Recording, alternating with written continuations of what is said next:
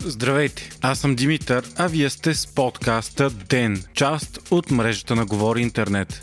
Понеделник, май, 31 ден. Агенцията по национална сигурност на САЩ е подслушвала европейските си партньори чрез датското военно разузнаване, съобщава датското държавно радио DR. Разкритията на радиото са от 9 независими източника и са резултат от вътрешно разследване на датското военно разузнаване от 2015 година. То е установило, че САЩ са използвали датски презокеански кабели за пренос на информация. Така са шпионирали високо поставени лица в Германия, Франция, Норвегия и Швеция в периода 2000 2012-2014 година. Сред тях са канцлера Ангела Меркел, тогавашния немски външен министр и други. Според Диер, вътрешното датско разследване е започнало още през 2014 година заради разкритията на Едвард Сноудън за шпионските практики на Агенцията по национална сигурност на САЩ година по-рано. Датската държавна телевизия пък съобщи, че отстраняването на ръководителя на датското военно разузнаване и на още трима служители от постовете им през миналия август заради твърдения за сериозни сериозни нарушения е било свързано именно с това разследване. Тези твърдения обаче не са нови. Още през 2013 година секретни документи, разпространени от Едуард Сноудън, показаха, че САЩ са подслушвали телефоните на свои близки партньори, включително Ангела Меркел.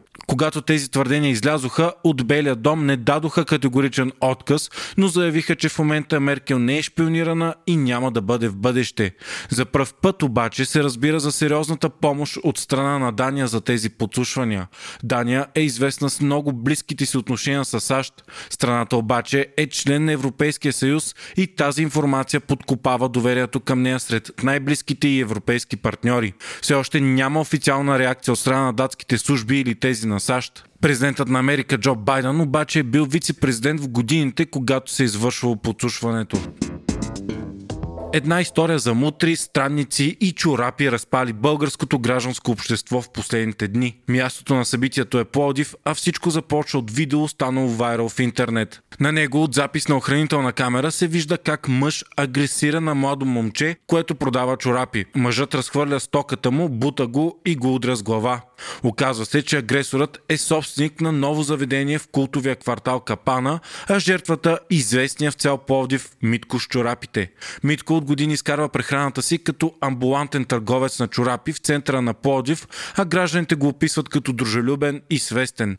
Той е един от така наречените странници на Пловдив, чудати хора, които обикалят града и всички познават и харесват и приемат за един от чаровете на града под тепетата. Те също наричат Митко един от талисманите на Пловдив. Историята, която в началото изглеждаше като обикновен битов скандал, бързо стана национално известна и широко отразена. Хиляди пловдивчани изразиха общото си възмущение от случилото се, но този път то не остана само във Фейсбук. В петък вечерта десетки хора излязоха на протест пред заведението, чийто собственик агресира на Митко. Протестът продължи и в събота, като хората се обявиха против насилието и казаха, че в градът им няма място за подобно поведение. Протестиращите затрупаха входа на заведението с стари чорапи и призоваха за пълен бойкот. Нападателят се оказа адвокат Ивало Пенов, който не е от Плодив, но е решил да отвори заведение в атрактивния квартал Капана. Първоначално той се беше укрил, но вчера беше задържан от полицията за 72 часа. На него му е повдигнато обвинение, че по хулигански подбуди е причинил лека телесна повреда. Дни по-рано пък срещу него е подадена жалба и от служителка на общинска фирма Чистота, която твърди, че миналата събота той се е държал изключително агресивно към нея и нейни колежки, защото искал да метат под масите на заведението му. Нов притеснителен вариант хибрид на коронавирусът е открит във Виетнам, съобщава Reuters. Министрът на здравеопазването на азиатската страна определи новата мутация като изключително опасна. Тя е хибрид между много по-заразните индийски и британски вариант. Смята се, че новата мутация се разпространява особено лесно във въздуха. Междувременно у нас все повече намаляват случаите на COVID, като активните случаи са 20 000, а в болница 3176. За последното денощие са открити нови 53 заразени, а 5 са починали. Не се усилва обаче и темпа на вакцинация. Едва малко над 5000 дози са поставени за изминалото денонощие.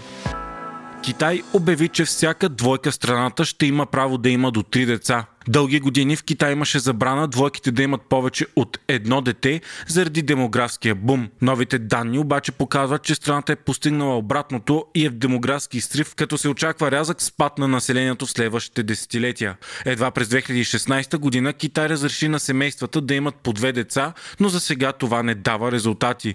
Населението на Китай се е увеличило за едно десетилетие с 5,38%, достигайки 1 милиард и 411 милиона души.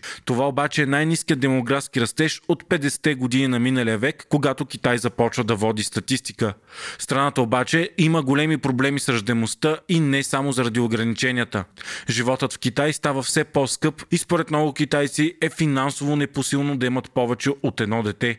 Съществени проблеми са и тесните жилища в мегаполисите, както и дискриминацията на работа, с която много жени с деца се сблъскват. Вие слушахте подкаста Ден, част от мрежата на Говори Интернет. Водещ бях аз, Димитър Панайотов, а аудиомонтажът направи Антон Велев. Ден е независима медия, която разчита на вас, слушателите си.